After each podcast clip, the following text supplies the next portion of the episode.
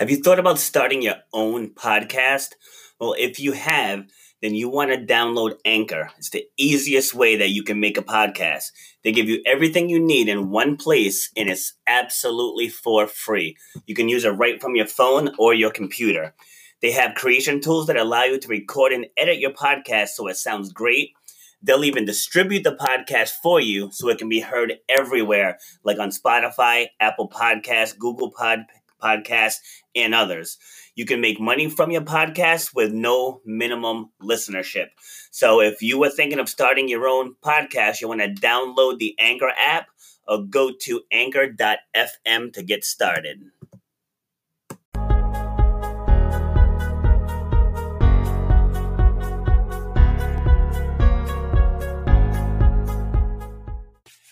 everybody loves Wednesdays. For some people, because it's the middle of the work week. For others, like myself, it's a podcast day, which means I get to meet another great guest. I get to learn something new, and we get to add value to our lovely audience. So if you're joining me on YouTube, please subscribe to the channel. If you're joining me on Facebook, please like and share because don't keep this stuff to yourself. Okay, don't be selfish. And if you're jo- joining me on the audio platform, Please share, please review, give us that five star rating because we throw nothing but fire over here. And if you're brand new and you have no idea what this is about, we're all about overcoming obstacles. We're about defying the odds and becoming the person that you were born to be. Oh, and me? Th- this is me.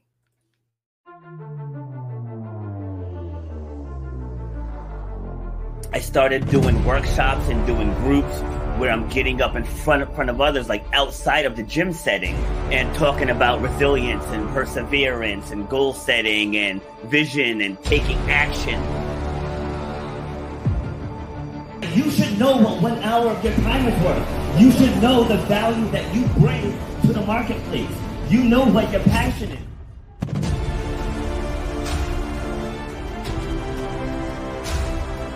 It starts with clarity of vision. If you don't have the clarity of vision, whatever next thing you get, you're not going to see it through because you don't have the clarity of vision. So the, the point of my pain was being told you will never run or jump again. And all that stuff, I was like, you know what? Like, I want to be able to take this even bigger. If you know why you do what you do, you have to know how to charge for what you do. That's how you're to change your life, and that's how you're to leave a legacy for your children and your family. You got to know your worth.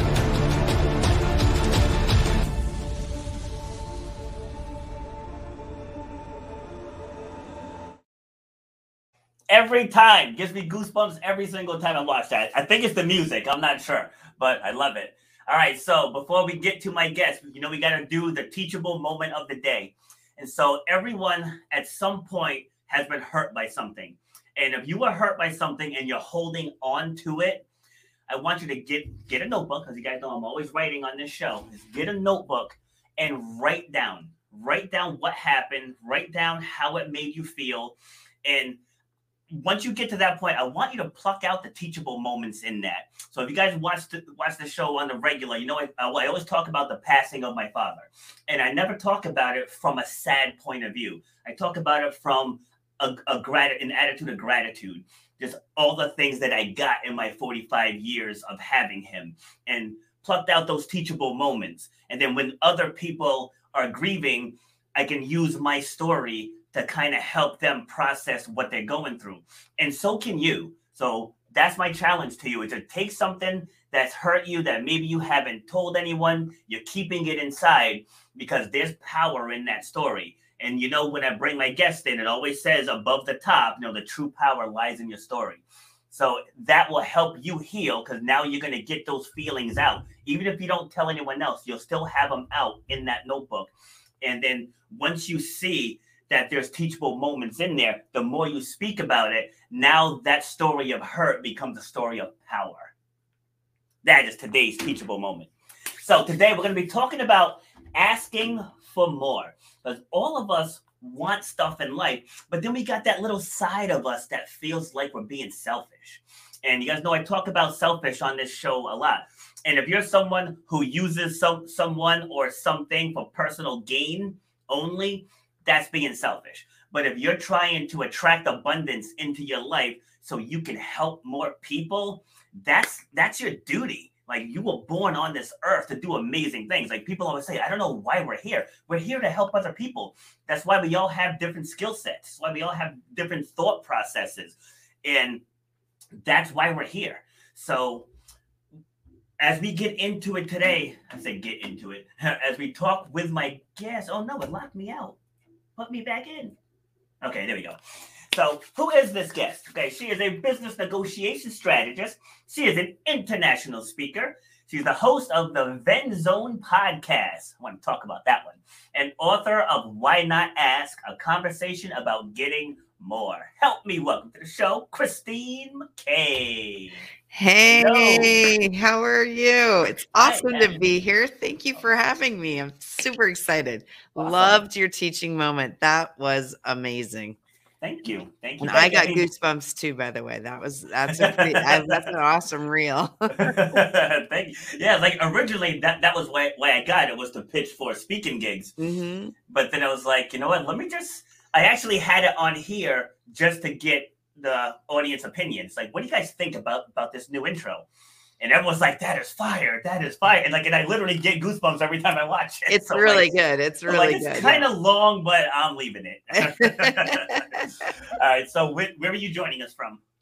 Well, right today I am in sunny Chicago, but I, I live in I I live and operate my business out of Los Angeles usually. So okay. An LA gal. All right. I thought I saw Montana on your bio. Is that, is that, that is true. I I that is where I am from. So usually when people say where are you from, I usually ask where am I from or where do I live. So I live in sure. LA, but I am a Montana country girl through and through. Through and through. I think my last. I, I feel like four out of my last five guests were from from the LA area. Ah, Good it's, stuff. It, it's a big space. yeah, yeah, it is. Yeah, I've been to California a few a few times. Uh, remember, I went to Sacramento. One, one of my one of my twin boys qualified for the nationals in track and field, and awesome. it was in it was in Sacramento. But we flew in because people want to call me cheap. I say I'm economically savvy, right? so, so it it made more sense to fly into San Francisco and then just drive, right? So we're in Sacramento. It's 106 degrees 106. Oh my god. We get back to San Francisco, it's 51. Yes. Yes. I, was, I, was, like, how do we yes. how do we just do a 55 degree swing in a yeah. matter of 90 minutes? Yeah, what is it that it's the coldest winter I ever spent was the summer in San Francisco? Yes. oh my god. San yeah, yeah. Well, LA is not like that. I mean, I lived in downtown and um we don't usually get like, it's unusual for us to hit over 100 but we do do it it's just not yes. very often but it is very different from the 60 below zero that i remember living with in north central montana that's for sure so no i don't want to go back to that i'm at, the, at an event this week and there's somebody here from montana and i was like she was like talking to me about how much beautiful how beautiful it is and i'm like oh yeah hell i, I know how beautiful it is and and, and i know that winter has already started and winter mm. will Mm. end in May, and no, thank you, can't yes. do it anymore. I'm a, yeah, I mean, we, I mean, we don't get 60 below here. I'm in Rhode Island, but it, it does get cold. yeah, it gets cold. Like it, it was in the 30s this morning, and same thing. I always say we have 10 days of spring, we have 10 days of fall, and then it's either hot or cold. Yeah, I lived in New England for a long time, so I'm with you. I get it. My husband's from Massachusetts, so okay. Yeah, it's like just just two just two weeks ago, it was pushing pushing 80, 80 degrees. Mm, just and go like out to Block Island where it's still summer. yeah. All right. So let's dive in and talk about this getting more. But first, we're going to talk about you. All so, right. so, how would you describe yourself? I am I come across kind of serious and intense, but that that's really not who I am. I'm actually super approachable. I love giving. I love serving people. Um, but I'm very observant of inconsistencies and I'm excellent at seeing patterns. And because of that, it helps me to to see things that people in themselves that people might not see so that gives me a different perspective so one of my challenges is i run the risk of holding a mirror up when people aren't ready to see it And so over time, when I was younger, I I didn't realize that's what I did. Now I understand that you know sometimes it's better to observe, and most of the time it's better to observe and give people the space and grace to see things in themselves through creative questions um, when appropriate. And other times it's more appropriate to just say, oh, okay, I observed that. Check. Now I file that away, but they don't need to. They'll, they'll discover it when they're ready. and so, um, but, and I'm also, I, I'm actually kind of funny sometimes. So I have a really dry, crazy sense of humor. And, uh, I love traveling. And, um, but yeah, I think the biggest thing actually at this event, somebody told me they said um, they said christine i've seen you speak a couple times on stage and i just don't think you're warm enough. And uh, my response was i'm a professional negotiator. There's a point of being warm and then there's a you know and giving that vibe off and then there's a point of being transparent and honest and i err on the transparent and honest side which yes. i suppose in some ways could come across as not being that warm. Um, but yeah, so that's kind of who I am. So I've I've worked a long time to discover that and uh, d- uh, discover that those things about myself. And I've I've you know I, I love learning about myself. I am the biggest student of Christine McKay on the planet. So. I love it. See, and the way you speak, you're, you're gonna attract the right people because you know people see like Tony Robbins and Les Brown and those and you know, like like they're they're motivational speakers, but they're out they're like outwardly. So there are there are there are people that don't respond to that. you know? Oh, absolutely. I'm in that I'm in that that boat because like I'm very I, I get loud, I'm boisterous, like I'm very direct in my in my wording. And some people just don't don't respond to that. Some some people like some people need it just the way you say it. Mm-hmm. You know, you know that's that's yeah, thing. Absolutely. And yeah, one thing I learned. Sorry, sorry. One thing I learned in speaking is that you're not gonna please everyone. No, no. no. I mean, for me, it's about. I mean, here's an example. So this one person this week said that I'm not warm, but then um, and, and, I I had a reaction to that and I thanked her for it and then I you know was processing it. But she had seen me at an event in Atlanta and um, the event in Atlanta was a hybrid event and one of the women who was attending the hybrid event who was not a friend of mine on Facebook but she sent me a, a direct message on Facebook and she said I'm in the area I'd love to come ha- have you I'd love to come see you and have you sign my book Mm. And I said, "Oh, that, that I'd be honored." Well, in the area was 85 miles away. Oh, wow. So she drove 170 miles to spend 10 minutes with me so that I could sign her book. And her That's car amazing. was not functioning. And so she borrowed somebody's car to do it.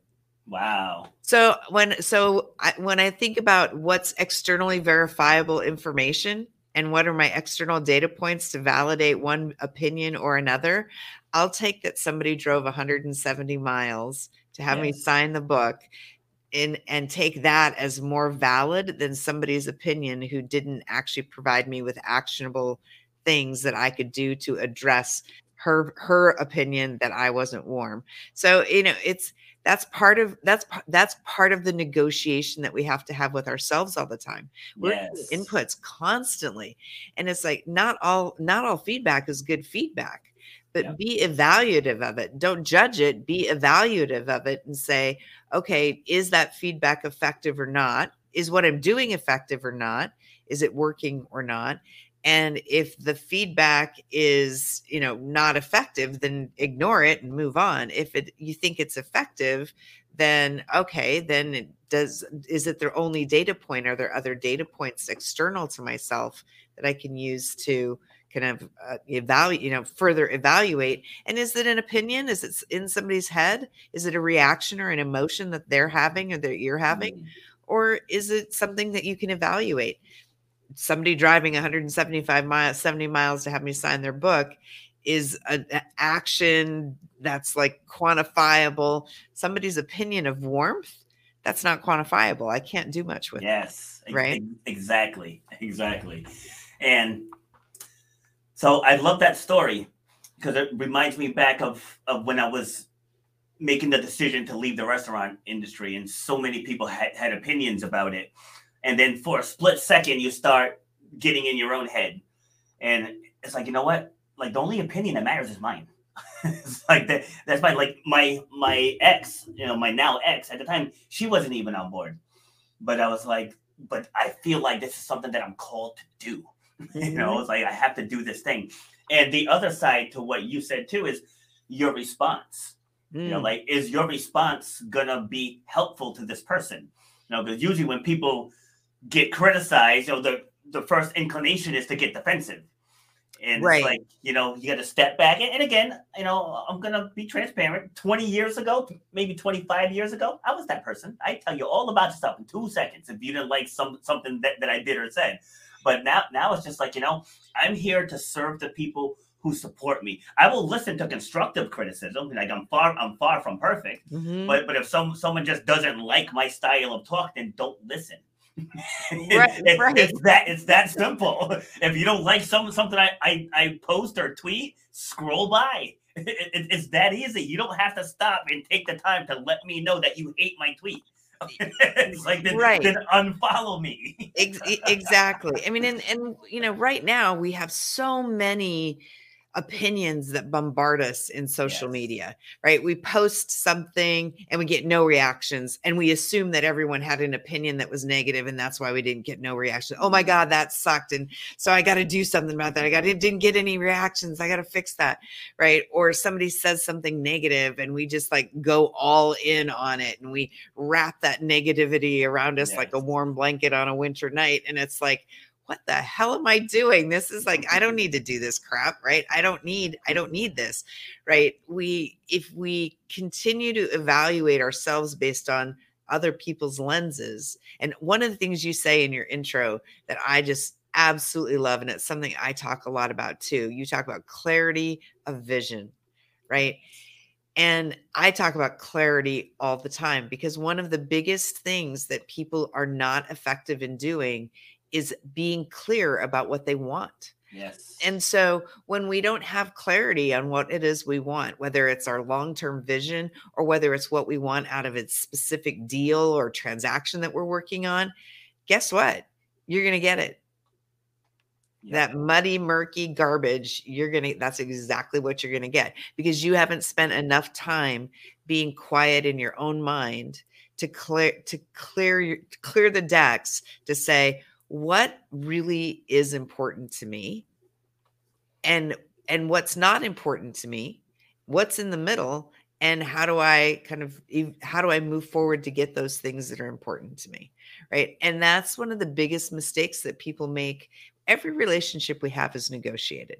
Yeah. so people you know i'm a negotiation expert. People are like oh my god i hate negotiation. I'm like do you, you have every day. do, do, do you have a relationship because you mm-hmm. because you do it every day. If you were you know a parent if you're married if you're an employee if you were if you have children if you ever were a child you negotiate. You absolutely negotiate. And so but when we don't get clear on what it is we want we don't have that clarity of vision to use your language we we can't get we can't get anywhere. And we'll end up doing deals and enter entering into relationships that don't serve our purpose that yeah. drain us, that drain our energy, that drain our spirit, and you know that cost us lots of money either in the front end or the back end um, and you know and that's what most people do and most people think it's okay to do that and live that way. I'm like why? Why do that? There's a better way. There's just a better way. It's it's fear and and it's the uh, societal norm but like one of my all-time least favorite sayings is well, my attitude's going to depend on theirs. I'm like, you just you you're basically saying, here is my emotional control. You can have it. Yeah, exactly. you know, it's like that's what you're saying. It's like someone can say whatever they want to to me, and it, it's like if it's lighthearted, you know, I'll tease back back and forth. But like nothing, nothing can penetrate my skin. Nothing. There's not one thing out there that society could throw at me that can shake me. And it's because it, it took it took years to get to that point because like, like i said a couple couple of decades ago it's a little feistier you know but like but now as you said know is this to serve me? Is my response to serve this other person? And using fitness as an example when people come into my gym it's like all right why are you here?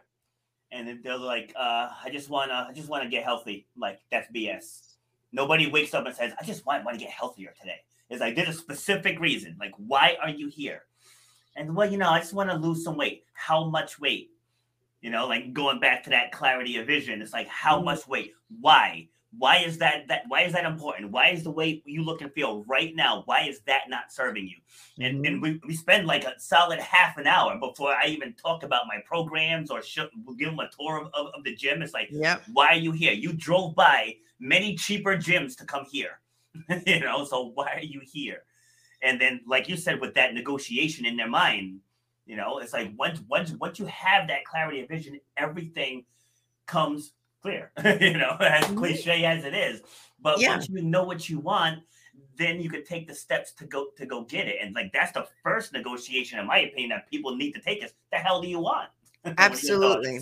Absolutely. I mean, and we we I I often say that the hardest part of every negotiation happens right between our ears mm-hmm. right it's that we're sitting with a customer and it's like I, I have a deal right now that i'm working on and uh, one of my clients is selling they're looking to sell their business and a buyer's like well you know a buyer approached them and they hadn't actually thought about selling their business until this buyer reached out to them and the buyer text emails me yesterday and says well, it'd be great if you could tell us what the asking price is. And I'm like, well, they hadn't actually contemplated selling the business before you guys approached them. So why don't you tell us what the asking price is, what what you're willing to pay, yeah. right? And you know, I'm like, why did they do that? Well, they I think I suspect that they got a valuation back that's higher, and they think that my client thinks it's lower. So mm-hmm. I think that they're trying to to play a game about kind of what the value is. But it's like, so what that told me in that moment is they're not clear on what it is that they want, yeah. right? They haven't decided. And and it's like i'm not i'm not going to sit and throw them a line on it and help them with it. It's like go do your valuation come back to us tell us what the number is and and then we'll go from there. We'll see if your number matches aligns with kind of the valuation that we're building. And you know and it's like and it, that clarity it, it's just like it's astonishing to me how few people how little time people spend understanding what it is that they want when i'm speaking on stage i tell a story about how i bought two brand new cars for the price of one plus $5000 wow and I literally walked to the deal, walked into the dealer, and I offered to buy two brand new cars for the price of one. Right. And people are like, oh my God, how did you do that? and I did it because I was clear on what I wanted. That was the yeah. first thing. I was clear on what I wanted, which is why I loved your intro and your comment on clarity of vision. Because vision isn't just like, where's the big thing? What's the big thing? What's my 10 year 20 year vision? Where am i trying to go? It's vision is in the moment yep. right? It's what's my vision for this thing in front of me in the moment that i'm working on that i'm doing that i have you know whether it's you know i have an employee who didn't show up for work right they they they like they woke up this morning and opted out. It's like, oh shit, I gotta negotiate. What am I gonna do? How am I gonna handle that? What am I gonna say? Am I, how angry am I? How am I gonna control my emotion? What's my ob- overall objective? Right? What's my overall objective? Do I care that they they opted out? Are they a poor performing employee? Is this a pattern? Right? What are all my data points? How am I going to analyze that situation? And people just don't put them they don't give themselves permission to think that way. Yeah and, and from a leadership perspective you know because I said i spent i spent was like 17 years or so as a restaurant manager. And anytime i had to let someone go it was never a fiery exchange. It's like I just led them right down the path to burying themselves. you know, so it, it, it, re- it, really isn't. I mean, I, am no expert the way you are, but I'm pretty damn good at it. But like, so I would just sit down, I would just ask the right questions, and they'd be like, "If you were me, what would you do?" and they, they, would be like, "I'd probably let let myself go." They, well, there you have it. Yeah, I mean, usually when my experience is that a bad deal for you is a bad deal for me. Mm-hmm. I just may not know it yet. Yeah, true. And I feel that way in personal relationships with people who get divorced, with people who get fired. I mean, when somebody says to me, Oh my God, it took me completely by surprise, I'm like, then you just weren't paying attention. Yes. Because the clues were there all along you are just so absorbed in yourself that there's no way that you could observe and see what was going on be- around you because things like that just it's unusual unusual it's not impossible but it's very unusual that a relationship just goes bust like instantaneously yeah. right it doesn't mm-hmm. it, it it just it's usually the result of a series of events a series of behaviors, a series of actions that have led somebody to go, okay, this relationship, whether it's an employee employer, whether it's a husband wife or you know partner um, partner partner situation whether it's a business partnership whether it's a mergers acquisitions kind of situation customer supplier any relationship they yeah. explode over time. One of my mentors a gentleman named blair dunkley he talks about how change happens in an instant. Yeah. And it's like there's all sorts of things that lead up to that moment of change but change happens in a moment love that you know and like people people say that you know love love is the most powerful force on earth i was like love is fragile. you kidding me? Love is fragile. You could be married for 20 years. Your husband backhands you. I guarantee that relationship's going to change. you know what I mean? It's like it really is. But but positivity that now now you're talking a di- different ball game. Like positivity paired with solid negotiation skills. Because similar to, to although I think your yours is a little more impressive, but like I was able to, to negotiate when I bought my house I had, I think my credit score was like 590, I want to say. I had nothing to put down. And I said, I want this, but no money down. And he's like, Oh, you know, with your credit, I'm not sure. And I was like, But this is how it has to happen. And like we went back and forth for a few, few weeks, but I ended up getting it for no money down. it's like I finally I, I went to the loan office. I said, dude, this is how you get paid. I said, so if you don't make this happen, I'm gonna find someone else that's gonna make it happen. I said, so I can either do it through you or I'm gonna do it through someone else. I said, mm-hmm. but you guys are not gonna squeeze me. and so yeah. and he he technically like held all the cards. you know, but but once I put it to him that way, I was like, if you can't do it, I'll find someone who will. He's like, wait, wait, oh, hold on, hold on. You know, a couple weeks later, got it done. Well, that's an interesting thing because power. So there's a, a, huge, there's a lot of people when they talk about negotiation, right? They talk about power and leverage, right? And I do a lot of what I affectionately call David and Goliath negotiations. So I work with my background is I've negotiated for, I've been negotiating for almost 30 years and I've negotiated with almost half the Fortune 500, 63 of this year's Fortune 100. Um, and I've negotiated with hundreds and hundreds and hundreds and hundreds of small and mid-sized companies. So I've done a lot of negotiation.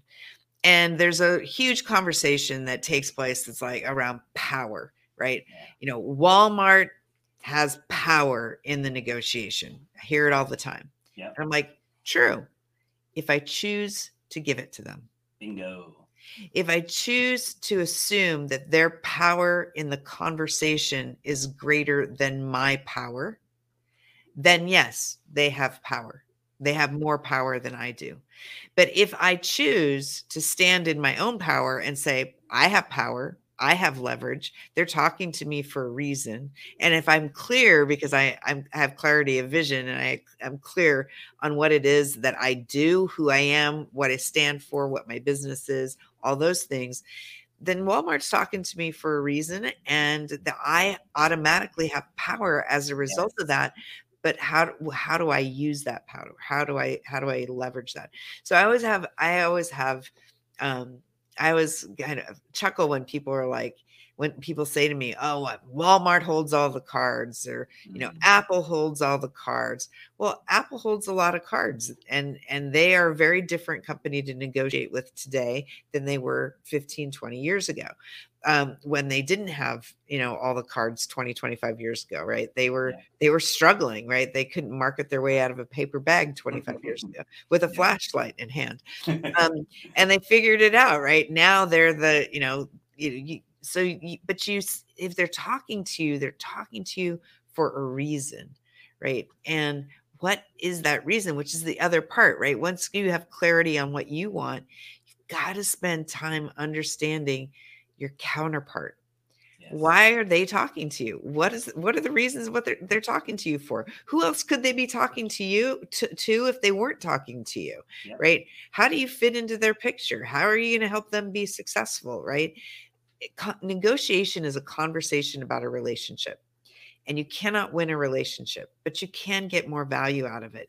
Yes. so how do you want that relationship to look right? And how does it work for you? How do you make that relationship work for you and for your counterpart? Whether again your counterpart is apple or walmart or take your pick a company or mm-hmm. whether it's your partner or your kids how do you want that relationship to work and just people don't spend enough time. I had somebody come up to me after I spoke at her event. She was the host, and she's like, "Oh my God, Christine, I didn't think I was going to learn anything from you."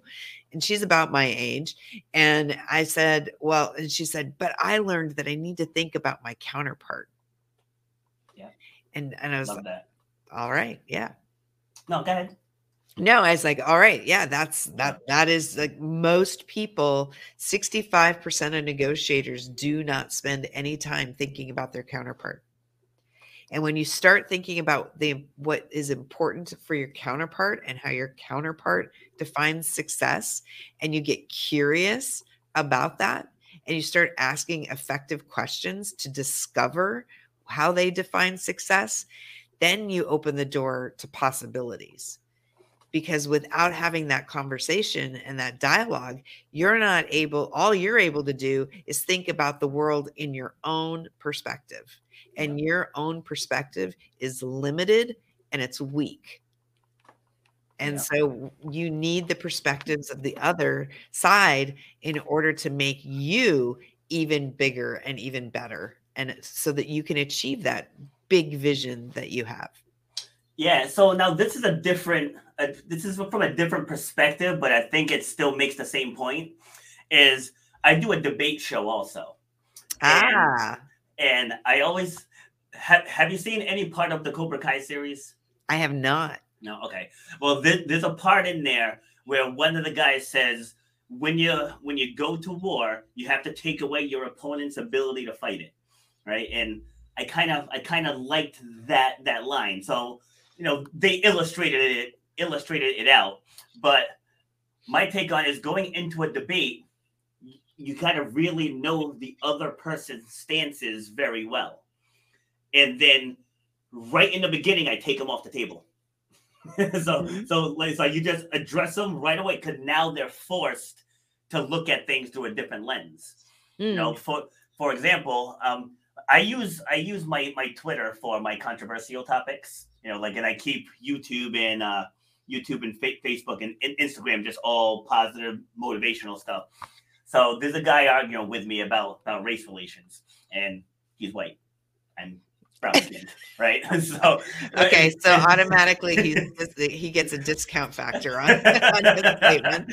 No, it's, it's like I, I always say, all sides are welcome to the table you know, sure. because you know, because if you're talking about the, the, the plight of people of color, I mean, white people are part of the conversation. So absolutely, you, so you should, like men are part of the conversation for you know yes. gender and gender gender related issues. Absolutely, yes. yeah. And so, but but he's just like discounting my lived experience. just because yeah. I, I I was the, I grew up with two very strong-willed parents that helped us build resilience. Like that's where you know the whole shut up and grind thing came from. Like like dad dad more more so dad instilled that stuff into us. That yeah, life's gonna throw you some curveballs, but that doesn't have to stop you from moving forward. And this dude is just regurgitating nonsense after nonsense after nonsense. And so I asked one question. I said, Tell me what you're doing to combat what you see as the problem. And he's just writing back all this other stuff. Answer my question. Answer yeah. my question. None of that matters. What are you currently doing to combat what you see as the problem? Because what I'm doing is I have a podcast that's heard in 30 countries. I speak in schools. I volunteer in youth groups and after school programs. You know, yeah, helping helping these kids to see there's a different way. you know, so so it's like I, I completely took away took away what he thought was his argument. It's like, what are you doing? Mm-hmm. And he danced all around. I, I still don't think don't don't think he, he's answered it because I, I restarted it again this morning because I'm like, what are you doing? You know, like you're trying to tell me I'm this and I'm that. I'm like, like you can't. I said I don't dis are more affected by those things. I said, but you can't discount the fact that I wasn't. How did I last 47 years if things are so awful? right. Right. well, I mean, that's, and I think that that's, you know, I think that's a common thing, right?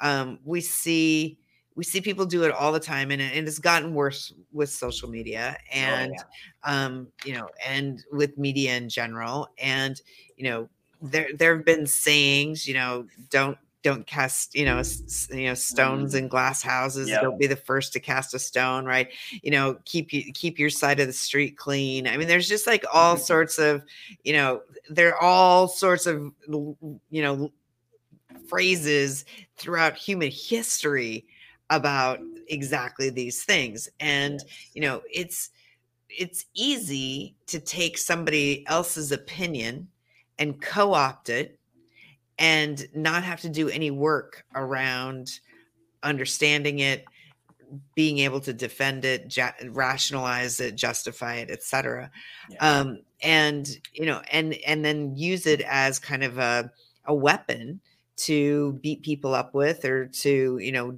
you know manipulate different situ- situations and scenarios to their own end. But there's no action that's being taken. Exactly. Right. So, you know, the testament of one's belief and, and another, this is another, uh, Blair Dunkley is a huge mentor for me. And this is one of the other things he talks about is, you know, belief is not something that happens. Um, it, belief happens after action. Yes. So you can't, be, you know, true, be, you know, you've got to believe in something to take act. You got to act before you, and then you get proof. And then once you get proof, then you develop belief, right? But when you're not taking action, right, all you're doing is parroting somebody else's opinion, and it, it's hollow. And yes. so, you know, part of the challenge with social media is, and I don't didn't intend for this to become a diss on uh, on social media, but one of the challenges okay. with social media, especially as a negotiator. I mean, I interviewed Jillian Michaels for my podcast. Yeah, I saw that. Yeah, and um, she's an amazing woman, and you know, she one the I didn't really know much about her when I the opportunity arose to interview her.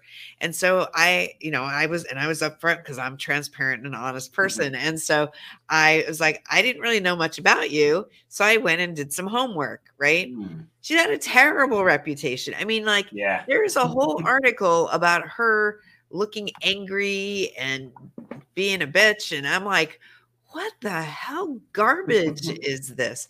And I actually asked her the question um, how do you, when it comes to negotiation, when you're when you know what you want and you're trying to negotiate for you want for what you want how do these external opinions of you influence your ability to negotiate for yourself essentially right because that's what social media does it it it like some of maybe some of the stuff that people say about you know about her about me about you maybe some of it's true Um, and maybe some of the good stuff is true. Maybe some of the good stuff isn't true. The stuff that's positively written isn't is a little exaggerated. Maybe some of the bad stuff is true, and maybe some of it's exaggerated. I mean, I don't know. Yeah.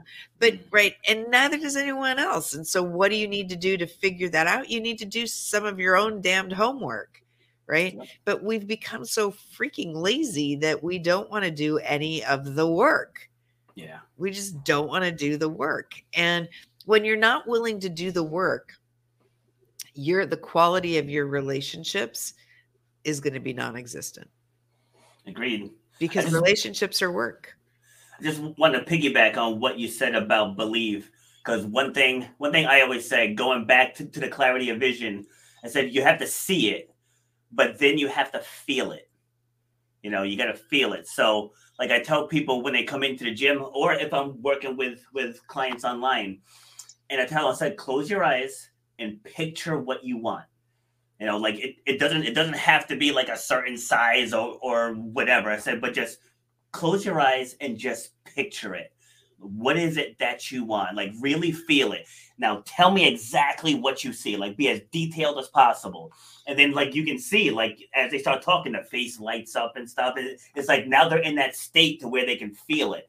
Okay, once you can feel it, then you're ready to take the steps. And then to what you said, you take the steps, then you can now now lead to belief.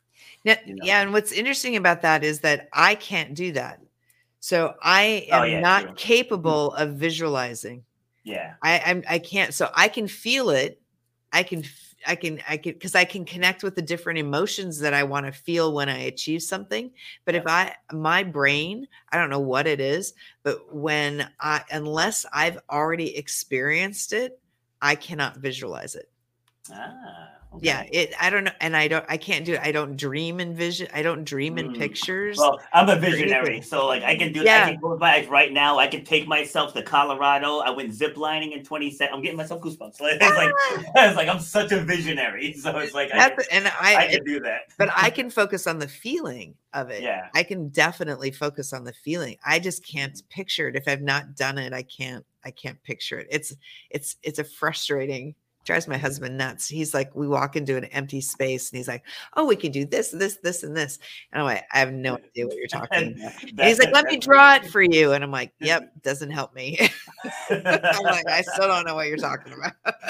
That's awesome. See, and and that and that just goes back goes to show. Like I always say, there's there's no one right way to do things. exactly. There's not. Just- Exactly. Just even going going back back to speaking, like someone who's not overly overly extroverted.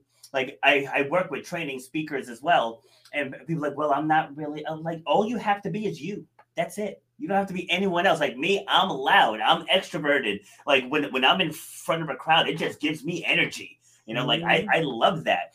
I said you don't you don't have to be that way just because I am. I said, do you get up there, you connect in your own authentic way, and they're still gonna connect with you. You know, yeah yeah like- that's and that's and that's the thing about that's the thing about negotiating i mean like even when you're on stage right your presentation you're negotiating with the audience right Yep. and um all communicate all negotiation is communication not all communication is negotiation but all negotiation is communication Yep. And so how we communicate and uh, how we communicate authentically is a big deal and you know the term authentic being authentic has become a buzzword so what the heck does that mean? And i've been talking about authenticity and transparency and negotiation for decades and my thing is like it goes to what one of the things you were talking about earlier you know it's like if I, I name and label things in a negotiation if somebody so i had somebody a couple weeks ago treat me he was he was very misogynistic. Mm. and he made a couple of comments that were just completely out of line. And so instead of getting you know riled up about them and getting mad or anything like that i said may i ask you a question? He said sure. And i said what reaction were you hoping to achieve when you made those comments? Mm. what do you mean? What do you mean you said a and b what reaction were you hoping to achieve oh i wasn't i wasn't trying to get any reaction i said oh I said, okay. I said, so were you trying to accomplish anything with those comments? He's like, oh, oh, oh, oh. And I said, okay. And so we just, I kind of kept going through this thing with him until he apologized. Um, nice. and, and it's like, you know, because he got caught. Yeah. because most of the time people would have just let it go. They wouldn't have said anything. They would have just they literally eh, they would have they would have internalized it and gotten mad about it. But i was like i'm not here for that. That that emotion isn't going to serve me right now. I need to stay focused and you, you can't control your emotions but you can control your reaction to them. Yes. And it's like so i was pissed i was not happy with him and um but it's like i'm not gonna i'm not gonna my acting on that anger or reacting in anger is not going to accomplish anything. So what's a different way i can can get to i can move the conversation forward without without expressing the anger and that was how i did it but yeah so. Right i'm stealing that i'm stealing that quote. Can't, can't control your emotions but you can control your reaction to it. Absolutely. love it i love yep, it that's absolutely. spot on all right so let's talk talk about about your book what was the motivation for writing that so, yes, I have a copy right here. So, why not ask a conversation about getting more? Um, so, it's, you know, the thing is, is that I learned how to negotiate when I was early in my adult life. I was 19, I was pregnant. Um, I lost my job. I got evicted from my my trailer wow. and started living in the back of my car and I was six months kind of between living in my car and couch surfing and I met this woman. It was shortly after I quit living in my car, and she challenged me to write down a goal. And I went to the welfare office for the first time, and they said, What are you going to do? And I blurted out the goal. And I said, I'm going to go to Harvard. And they laughed at me. And a lot of life happened. And I married a not nice guy, um, ended up you know, I used to do my grocery shopping at the food bank. I would, you know, boil water on the stove to give my kids baths. There were some times when I went through the garbage can to be able to find soda cans so I could put gas in the car. Not not great moments, not yeah. great moments. And one day I couldn't feed my daughter. And uh and I was like I can't this is not the life I wanted to live. Um, I did not envision this for myself, and I need to do something different. So I had to renegotiate with myself. And in that process of renegotiating with myself, I had to learn how to ask. I had to not only ask for what I needed, but I had to learn how to ask for what I wanted in life. Yes. And you know, as I started going and and you know, 13 years after I told that welfare officer I was going to go to Harvard, my three kids walked in front of me and got little teddy bears that said HBS right as I got my MBA from Harvard University. Awesome. And, you know, it's, and so as I got and I started working with all these big companies and, you know, as I worked with them in various capacities, whether it was a merger, acquisition, whether it was procurement situation or a customer sales situation, what I saw was that smaller businesses are at a huge disadvantage in the market. Yes. And that disadvantage is going to be getting bigger with the deployment of artificial intelligence in the negotiation fabric for big companies. It's going to get bigger because companies have announced McKinsey um, a big strategy consulting firm did a study that showed that over 70% of major corporations intend to um, elevate a new C suite position called the chief negotiation officer. And all negotiations are going to start to fall under that role. And so there's a consolidation of negotiation. There's a recognition that negotiations is a skill set that adds huge strategic value to an organization. Yes. And so I wrote the book because every small business owner I know has been laughed at when they were told when they told others they were going to start a company. Yep. Every small business owner has been somebody has told them that's a stupid idea. That's impossible. Nobody's going to buy that. You can never do that. You're going to fail. You're going to lose your house. You're going to do this. Right? Mm-hmm. The negativity around starting and new statistics are over 90% of businesses fail and you know when i look at what small businesses face and i remember what it was like to walk into the welfare office for the first time and look around at all the people there and the depression and the desperation that existed in that space it's mm. not far off of what i see in small business in the small business universe and so i wrote the book because I don't want small businesses to feel that way. I'm on a mission to reduce the business failure rate by helping people ask for what they want in their business and in their life. And and I believe, you know, people say, "Oh, you got to fix your marketing." And I'm like, "No, you got to know what the f you're going to freaking ask for. What are you going to yep. ask for?" Right? So why not ask? because the answer just might be yes. We get mm-hmm. more yeses in our lives than we do no's. We just choose to focus on the yes. So why not ask? You already have it. You if you get you're nothing's going to change if you don't ask, right? You're the status so quo true. is going to remain the same if you don't ask. So what's the risk of what's what does a no really mean? It just means that the status quo exists and a no freedom starts with no because no means that you're free to ask for something of somebody else and spend get your yes someplace else so no for me means freedom and it was so i wrote the book because i want small businesses to be able to ask for more of what they want and i wanted to show them how to get it by using the big the tools i got that I learned at Harvard, the tools that I learned working with the largest companies in the world. And so that's what this book is about. Love it.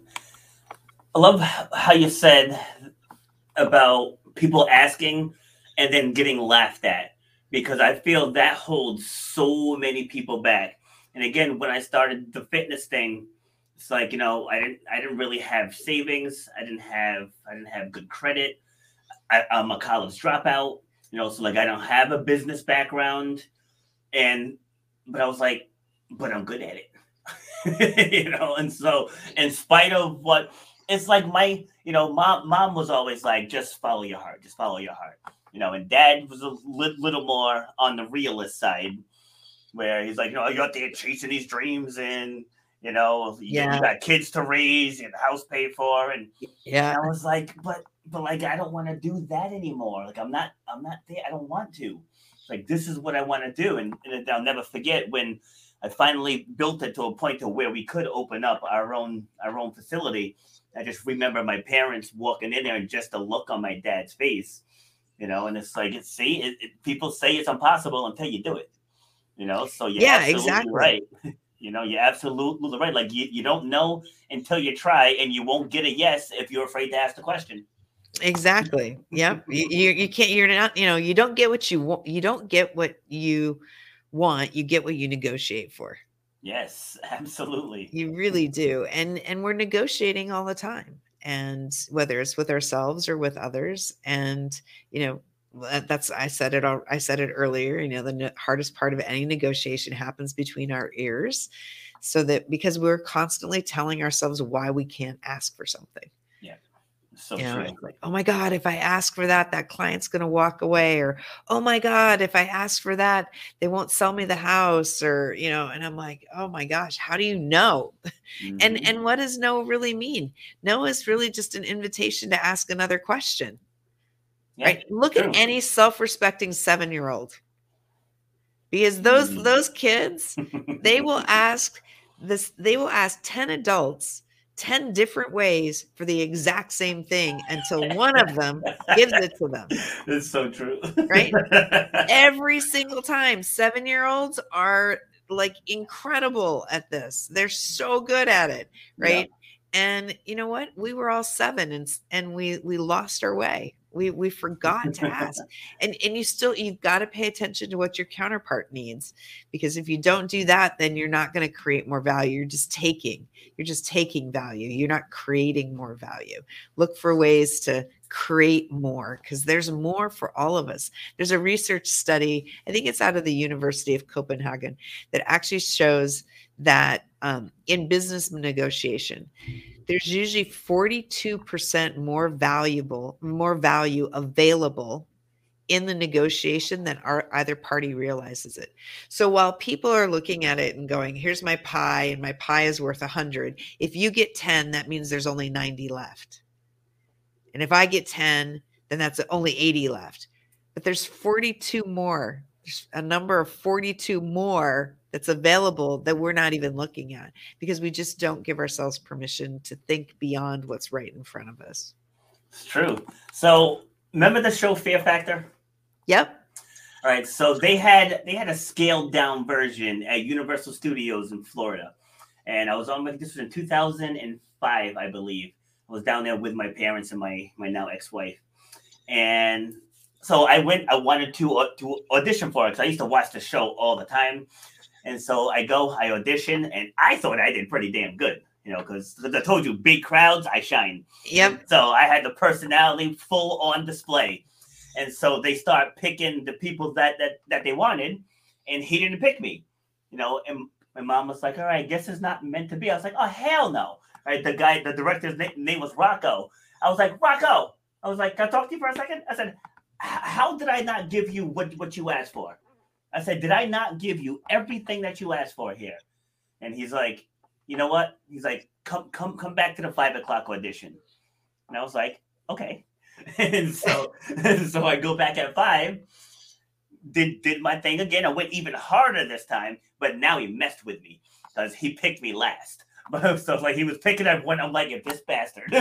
and, and he's like, yeah, from Providence, Rhode Island, Robert Foster. I was like, yes. And I ended up winning the whole the whole thing.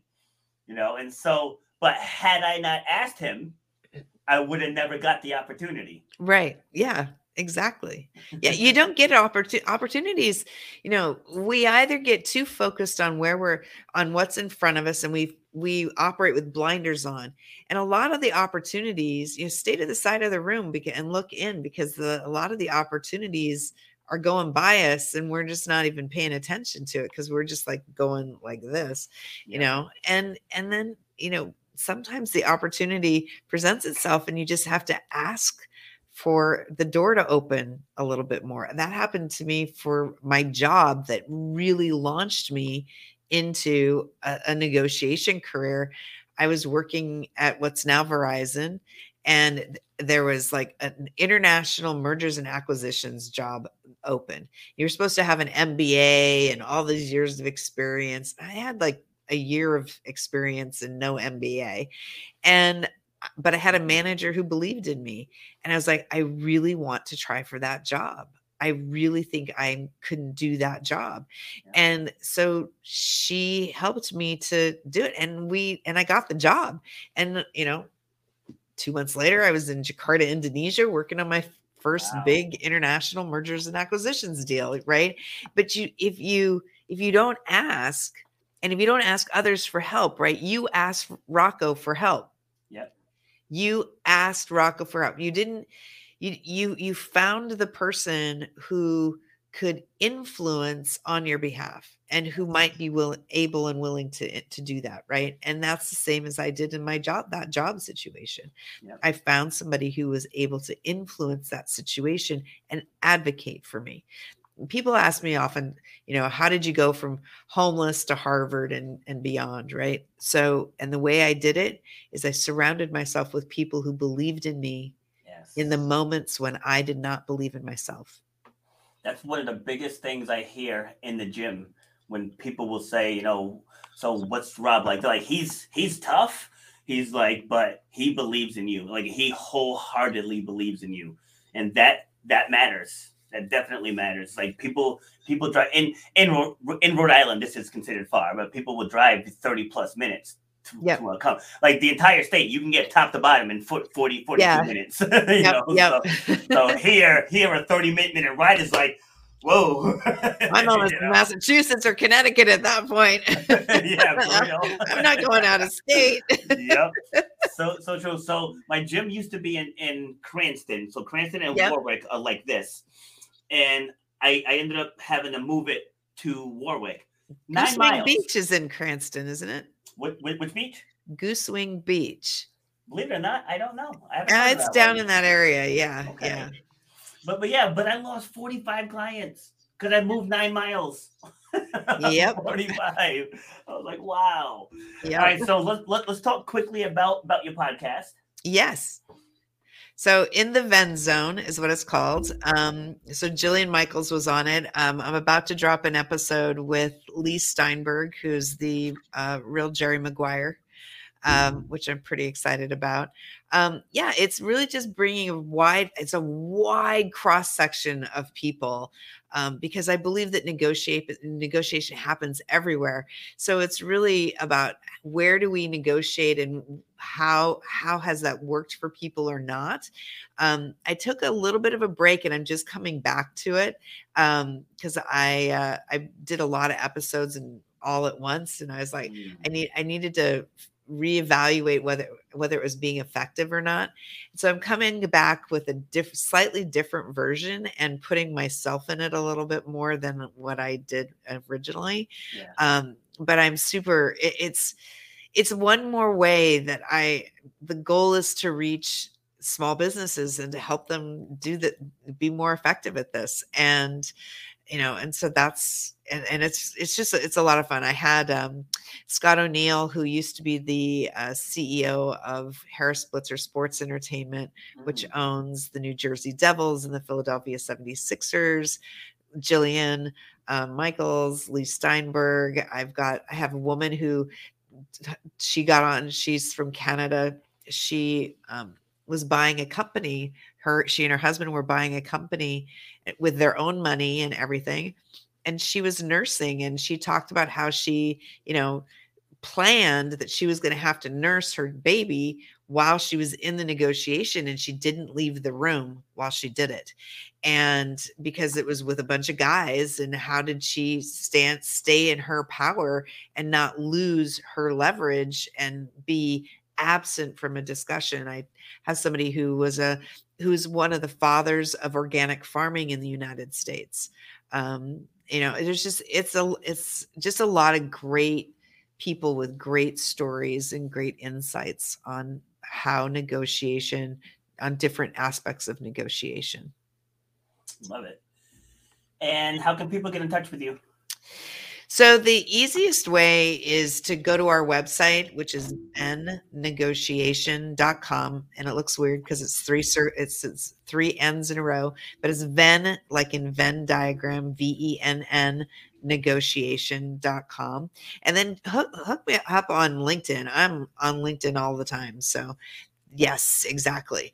And uh, so um, but I'm on LinkedIn. You can find me on any social media. Our YouTube channel is Venn Negotiation. So um, you can just find us through that. All right, awesome. Well, that is our time. So this was a very, very insightful com- conversation. Appreciate it. Thank you for sharing your stories and your expertise with with the crew. And uh, so, so this this broadcast immediately. So that's why I do. That's why I do them live because I don't have the patience to edit. So, so I just do them live, and then uh, once once we're done, it'll be uploaded to to the podcast platform, and then it goes out to out to all of them. So, so I got people all across the world that tune in. So it's good stuff. Awesome, awesome. Well, this has been great. I've loved this conversation. Love your energy. Thank Just you. a wonderful, wonderful experience. Thank you so much for having me, and thank you for everyone who to everyone who tuned in and is listening. And um, do do you, do you want to be connected to some of my podcast friends? That'd be great. Okay. Yeah. So um, connect with me on Facebook. Uh, just look for okay. Robert Robert B. Foster because like because all of them are on are on Facebook, so it's easier to just go right down the list and, and make the connections. And so look for for about say six six to eight. Okay, sounds great. Awesome. All right. Thank you. Fabulous. Have a great day. Thank you. You too. Have a good right. one. Cheers. Bye. Bye. All right. So that was Christine. We were talking about asking for what you want. And the answer is always going to be no if you don't if you don't ask. You know, just just like in basketball, you can't score if you don't shoot. And does anybody make every single shot? Nope. But if you make just enough, you can become one of the greats. you know, but it, it starts with taking a shot. So that's all I got for you for today. I'm gonna be back on Friday with Diane, and we're gonna have another another great discussion. So we can go through our guest backstory, share my stories along with it, also we can help you get out of a rut. So we'll see you then. You've been listening to Shut Up and Grind. We hope you've gotten some useful and practical information from this show. Robert has over 20 years' experience pouring his knowledge and expertise at many events in the service and fitness industry, as well as secondary schools and universities. He has a true passion for helping others break through the barriers that are holding them back. To book Robert B. Foster to speak or to reach out, go to robertbfoster.com. Till next time, shut up and grind.